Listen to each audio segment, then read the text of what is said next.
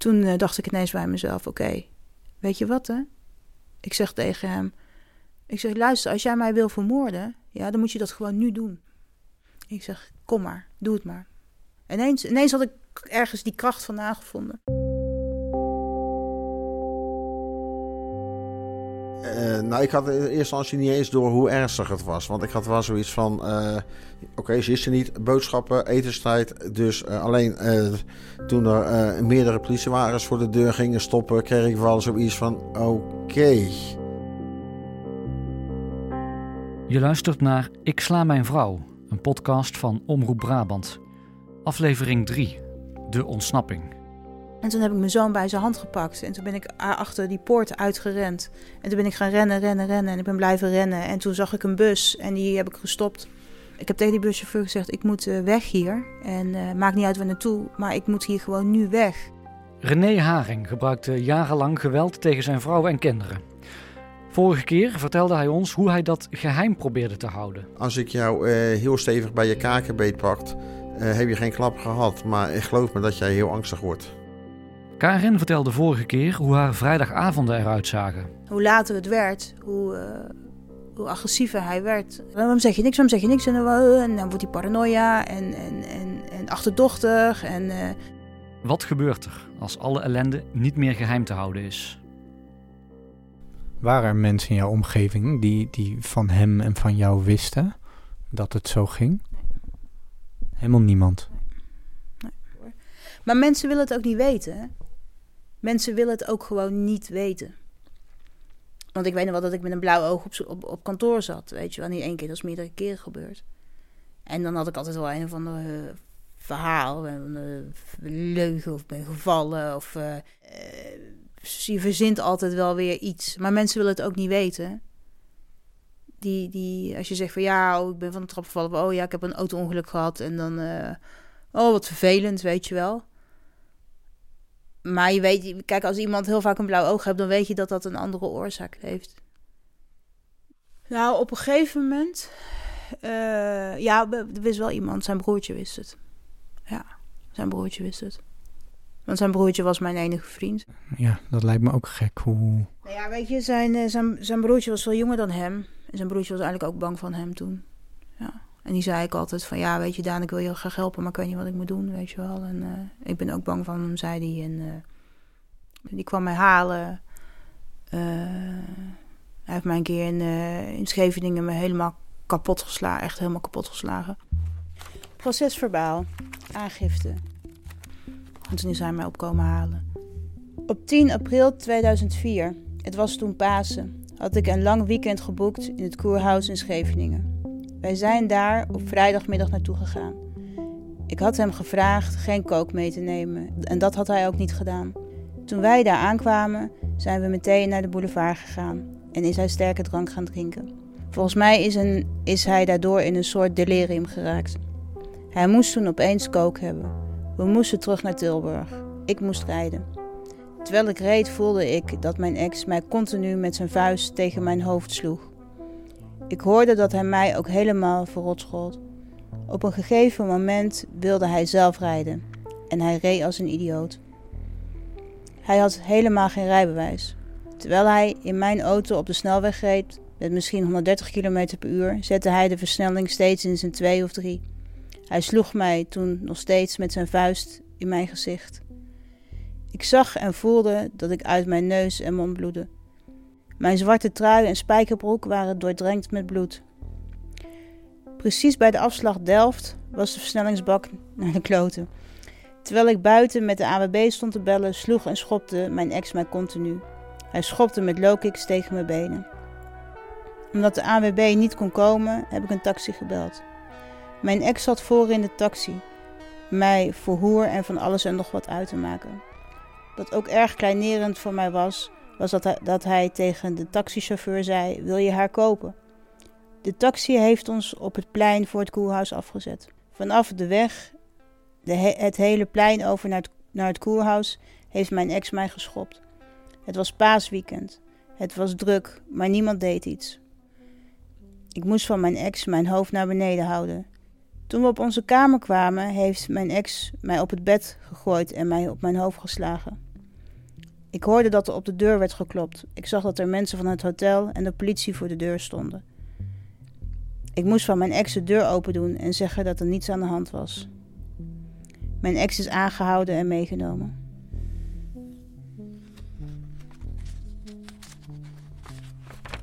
Als René beseft dat hij zichzelf niet meer in de hand heeft, besluit hij actie te ondernemen. Ik ben naar de Mathilde uh, gegaan toen. En uh, ik heb mezelf daar aangegeven: joh, zet me alsjeblieft vast. Het gaat falikant mis met mij. Ik ben een gevaar voor mezelf, maar ook voor mijn partner. Je bent zelf naar de politie gegaan? Ja, ik ben zelf naar de politie gegaan om, om mij vast te laten zetten. Want ik werd bang van mezelf. Uh, de politie heeft uiteindelijk niks gedaan. Uh, die heeft dan het telefoonnummer mij gegeven wat ik maar moest bellen ja, kreeg ik iemand aan de lijn en uh, dat was Stichting Correlatie. Waarschijnlijk een verschrikkelijke goede stichting voor heel veel dingen, uh, maar niet voor mij op dat moment. Het heeft uh, twee minuten geduurd, dat gesprek. En het advies wat ik toen kreeg is van... doe vooral niet waar je later spijt van krijgt. Ze hebben mij alleen nooit verteld hoe ik dat moest doen. Het lijkt mij heel raar als je hiervoor eigenlijk altijd geprobeerd hebt... om het geheim te houden voor de politie... om dan ineens zelf naar de politie te gaan. Ja, dat klopt. Het, is ook een, eh, maar dan zit je in een situatie dat je zo ver weg bent en uh, zo gevaarlijk wordt. Uh, dat je uh, niet wil uiteindelijk dat je, dat je partner overlijdt. Is dat wel eens dichtbij geweest, dat moment? Ik denk het wel, ja. in, in alle jaren die ik, waar ik agressie in gebruikte, van, van kinds af aan al, um, kan ik tegenwoordig zeggen, joh, ik heb uh, in mezelf een beest gecreëerd. Uh, dat beest nam op de duur de overhand uh, in situaties die ik zelf niet meer aankon. Ehm, het beest dat zag, uh, zag geen personen, het zag geen mensen. Hij zag een schim, dat was een object. En of dat object nou een man, vrouw, groot, klein, dik, dun of eventueel nog een kind zou zijn, dat zag hij niet het object wat daar stond, uh, dat moest vernietigd worden. En dat beest dat ging net zo lang door totdat het object vernietigd was, oftewel het niet meer bewoog. Destroy the object. Klaar. Gewoon vernietigen die handel, wat het ook is. Ja, dat, dat monster, toen dat op een gegeven moment uh, kwam, uh, toen had ik zelf zoiets van, uh, nou heb ik zelf een dikveegprobleem. En dat zou zijn geweest een anderhalf jaar voor, uh, ja, voor de grote uitbarsting, denk ik. Omdat de politie niet kan helpen, gaat René weer terug naar huis. Wat doet zo'n agressieve relatie met een slachtoffer? Toen wij nog in, in, in de flat woonden, toen we nog in Tilburg woonden, toen was het uh, soms heel erg. Maar daarna, toen wij zijn verhuisd, toen is het verschrikkelijk geworden. De, de, de, verschrikkelijk, was hij verschrikkelijk onvoorspelbaar. Voorheen kon ik hem nog wel peilen en kon ik nog wel uh, dingen aanvoelen. En kon ik, maar toen is hij heel erg onvoorspelbaar geworden. Dat was ook niet meer s'avonds, maar dat was ook gewoon smiddags. Dat hij al helemaal uh, de weg kwijt was. Wat, wat doet dat met, met een mens?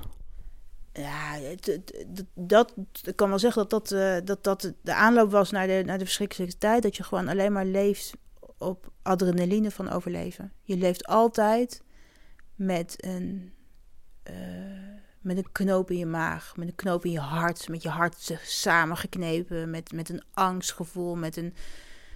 Uh, van binnen ben je altijd helemaal verkrampt en helemaal. Uh, want je weet nooit wat er kan gebeuren en wanneer. Je bent altijd iemand maar aan het tevreden houden, allemaal aan het pleasen, aan het ja en aan zeggen en alles. En, en, en, aan het koken. En, en, en uh, kookte, ik had iedere avond biefstuk en, en uh, drie verschillende soorten groenten en gebakken aardappels en gekookte aardappels en alles maar om iemand het, het, het, fijn te, het fijn voor iemand te maken. Terwijl eigenlijk iemand het fijn voor mij had moeten maken. Als ik nu terugkijk, uh, had ik op dat moment eigenlijk zo kunnen verdwijnen. Met, met de sterke vrouw die ik ben en nu ben. Maar die was toen weg, hè. Die was gewoon helemaal, uh, helemaal weg, hè. Die was gewoon echt helemaal afgebrand tot, tot, tot, tot er nog zo'n stukje over was, weet je wel. Maar hij heeft mij toen eigenlijk gewoon min of meer gegijzeld. Uh, ik mocht helemaal niks meer. Ik had geen telefoon meer, ik had geen autosleutels meer, ik had geen bankpas meer. Maar hij heeft toen ook heel duidelijk tegen mij gezegd dat hij mij zou vermoorden. En ik was er heilig van overtuigd dat hij dat ook echt ging doen.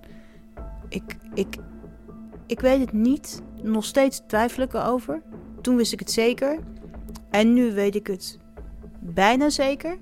Dat, die, dat er wel ergens een, een gat is geweest in de grond. Ergens in een bos, in kamer of weet ik veel waar. Ehm, ik heb hem ook wel eens aan de telefoon gehoord met, met, met, met, met mensen. En, uh, en dat was dan in Turks. En uh, ik was ervan overtuigd. Hij heeft ook altijd tegen mij gezegd: Ik laat je afmaken. Ik laat je afmaken. Ik durfde s'avonds, dan zei hij: Wil je even naar beneden gaan, even wat te eten maken, pakken? Dan durfde ik niet eens naar beneden, omdat ik bang was dat er iemand in de keuken was die mij zou vermoorden. Hij heeft ook altijd gezegd: Het enige waarop jij jezelf kan redden, is door te zorgen dat ik heel veel geld krijg. Ik was natuurlijk financieel altijd heel slim. En ik heb altijd financieel gewerkt. En hij had het in zijn hoofd dat ik het wel voor elkaar kon krijgen. Dat ik ergens ging werken en dat ik de boel kon belazeren en frauderen. En dat ik dan wel miljoenen kon regelen voor hem. En, en had hij dan een specifiek bedrag in zijn hoofd? Ja, uh, eh, 22 miljoen. ja. ja. Ja. Nadat René geen hulp kon krijgen bij de politie, ging zijn zoektocht door. Uiteindelijk kwam hij terecht in een praatgroep. Tijdens uh, die bezoeken die ik daar deed, uh, is er uiteindelijk toch een extreme explosie ontstaan. En, uh, Wat was die explosie? Nou, die explosie was dus dat, het, dat er een situatie kwam waarin mijn vrouw op dat moment iets ging vertellen wat ik absoluut niet kon accepteren. toen gruwelijk veel agressie heb gebruikt tegen haar. Je hebt daar in elkaar geslagen of erger? Um, zo ongeveer, ja. Uh, het valt onder de categorie extreem huiselijk geweld. Uh, daar moet je ook wel wat voor doen om, dat, uh, om die negatieve titel te krijgen. Een dag later ben ik gaan leszwemmen met ons zoontje wat we samen hadden. En toen ik thuis kwam was ze er niet. Het was rond half zes. En toen had ik zo het gevoel, nou oké, ze is even eten halen. En, alleen toen er meerdere politiewagens voor de deur gingen stoppen, kreeg ik wel zoiets van, oké, dit is niet goed. Maar ja, de eerste politieagent die kwam al gelijk voor het raam staan, begon te bonken op de ramen en begon te schreeuwen naar, naar ons zoontje die toen zes was, dat hij voor het raam moest gaan staan. Ik moest open doen, waar ik helemaal geen zin in had. In mijn ooghoeken zag ik toen een stormram uh, langskomen. Waarvan ik toen dacht van ja, dat zou ook zonde zijn van die buitendeur. Het was een mooie buitendeur. En ik heb toen uiteindelijk open gedaan met, veel tegenzin. Nou oké, dan werd me al snel duidelijk dat ik mee moest. En toen heb ik gewoon heel simpel gezegd, nou ik ga niet mee. Ik zei, ik wil best mee. Ik zeg, maar dan zorg eerst dat het kind goed wordt opgevangen en uh, dat hij veiliger is bij iemand die die kent. Uiteindelijk ben ik naar buiten getrokken door een aantal agenten. Is er een ernstige vechtpartij ontstaan waar mijn kind uiteindelijk getuige van was. En op het moment dat hij zegt van, papa, papa, wat doen jullie met papa? Gaat bij mij eens in mijn hersens om en uh, word ik overmeesterd. Uiteindelijk lig ik in de voortuin met een heel uh, stapeltje agenten bovenop me. Uh, dan word je in de boeien geslagen en dan word je inderdaad met veel geweld de politieauto ingegooid. En ja, dan, dan word je afgevoerd. Op een gegeven moment was hij met dingen bezig die niet oké okay waren. En toen heeft de politie heeft hem, heeft hem opgepakt. En toen moest ik ook komen naar het bureau voor verhoor. Um, dus ik ben daar naartoe gegaan. Dat was in Oosterhout. En toen kwam ik binnen en er was een regisseur, een hele grote man. Ik zag er natuurlijk niet uit, want ik, ik, ik, leefde met zoveel angst en, en klappen en blauwe plekken en weet ik veel wat allemaal. Toen heeft op een gegeven moment, na, na tien minuten, heeft die vent tegen mij gezegd, die regisseur, van weet je wat hè, uh, sla mijn nummer op in jouw telefoon, want jij gaat mij nog nodig hebben. Hij zegt, er is iets met jou aan de hand. Hij zegt, dat weet ik. Ik zie het aan je. Hij zegt, maar als jij mij nodig hebt, dan moet jij hier naartoe bellen. Maakt niet uit hoe, wat of wanneer. En dan moet je naar mij vragen. En dan moet je zeggen dat het heel dringend is. En uh, ik in de auto naar huis. Over nadenken, over nadenken, over nadenken. Ja, ja, ja. Toen is hij thuisgekomen en... ehm, ehm, maar ik had eigenlijk ondertussen ook nog gewoon een baan. Maar ik had natuurlijk al maanden niet gewerkt. Ik mocht natuurlijk van hem niet meer gaan werken. Dus ik had tegen mijn werk gezegd van ja, en ik voel me niet goed en dit en dat. En toen heeft mijn werkgever, die heeft mij naar een psycholoog gestuurd. Nou, ik uh, daar naar, naar, binnen, naar boven. En, uh, en ik had dat, dat, dat, dat gesprek gehad met die regisseur. En ik zit daar. En toen dacht ik ineens bij mezelf. Ik moet dat verhaal nu vertellen tegen haar. Dus ik heb haar in die drie kwartier heb ik haar uh, het verhaal verteld. Hoort te stoten, heel onsamenhangend verhaal was het natuurlijk. Maar in ieder geval, zij wist wel wat er aan de hand was. En dat heb ik kunnen doen omdat ik me zo sterk voelde dat die regisseur tegen mij heeft gezegd: Ik weet dat er wat aan de hand is met jou. Nou, die, die, die, die psycholoog die was natuurlijk helemaal, uh, die was helemaal in shock. Uh, dat had ze natuurlijk nooit verwacht. Um, en toen zijn we naar huis gegaan en toen, uh, toen uh, begon hij weer, je bent een hoer en je bent een kutwijf en je bent dit en je bent dat en uh, schelden en zus en zo. En, en, toen ineens was ik zo beu en ik was zo zat. En ik, ik had natuurlijk die, die, die regisseur waarvan ik wist dat hij achter me stond. Ik had het hele verhaal tegen die psychologen verteld. Dus die wisten allebei al dat ik eigenlijk gevangen zat, dat ik gegijzeld was. En toen uh, dacht ik ineens bij mezelf: oké, weet je wat hè? Ik zeg tegen hem: Ik zeg, luister, als jij mij wil vermoorden, ja, dan moet je dat gewoon nu doen. Ik zeg, nu sta ik tegenover jou. Mijn zoon die was in de tuin, in de achtertuin. Ik zeg, kom maar, doe het maar. En daar schrok hij denk ik een beetje van. Had hij niet verwacht. Maar ik heb hem ook niet meer de ruimte gegeven. Want ik ben meteen naar de tuin gegaan. En uh, dat vond hij denk ik wel een beetje angstig. Want ik kon daar natuurlijk ook om hulp gaan roepen of om de politie gaan roepen. En hij wilde niet die politie daarbij hebben. En toen heb ik mijn zoon bij zijn hand gepakt. En toen ben ik achter die poort uitgerend. En toen ben ik gaan rennen, rennen, rennen. En ik ben blijven rennen. En toen zag ik een bus en die heb ik gestopt. En toen ben ik... Maar ik had natuurlijk niks. Ik had geen geld, ik had helemaal niks. En uh, toen... Uh, hij was mij wel heel de tijd aan het bellen op mijn telefoon. En uh, de telefoon uitgezet. En die buschauffeur, ik heb tegen die buschauffeur gezegd: ik moet uh, weg hier. En uh, maakt niet uit waar naartoe, maar ik moet hier gewoon nu weg. En die man die zag ook wel aan mij. Ik was met een kind dat, hij, dat ik niet wilde shoppen of zwart rijden. En die heeft mij meegenomen naar Breda, naar het station. Dus het eerste wat ik heb gedaan is mijn vriendin gebeld. En ik ben op de trein gestapt en ik ben naar haar gegaan. En ze heeft me van het station gehaald. En ik ben toen met haar naar het bos gegaan. En ik heb in het bos alles tegen haar verteld. Ik heb in het bos heb ik, uh, die regisseur gebeld. Die heeft meteen de politie daar ingeschakeld. En die heeft een melding laten maken op het huis van mijn vriendin. En uh, in een hele korte tijd is natuurlijk heel veel gebeurd. Ik heb ja, bijna iedere dag contact gehad met die, met die man. Die ging eigenlijk zwaar buiten zijn boekje. Volgens mij heeft hij daar ook echt wel voor over op zijn flikken gehad. Maar hij heeft wel uiteindelijk wel mijn leven gered.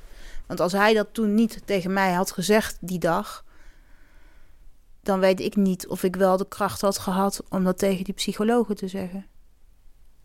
En of ik dan ook wel de kracht had gehad om ook daar die tuin uit te lopen ineens.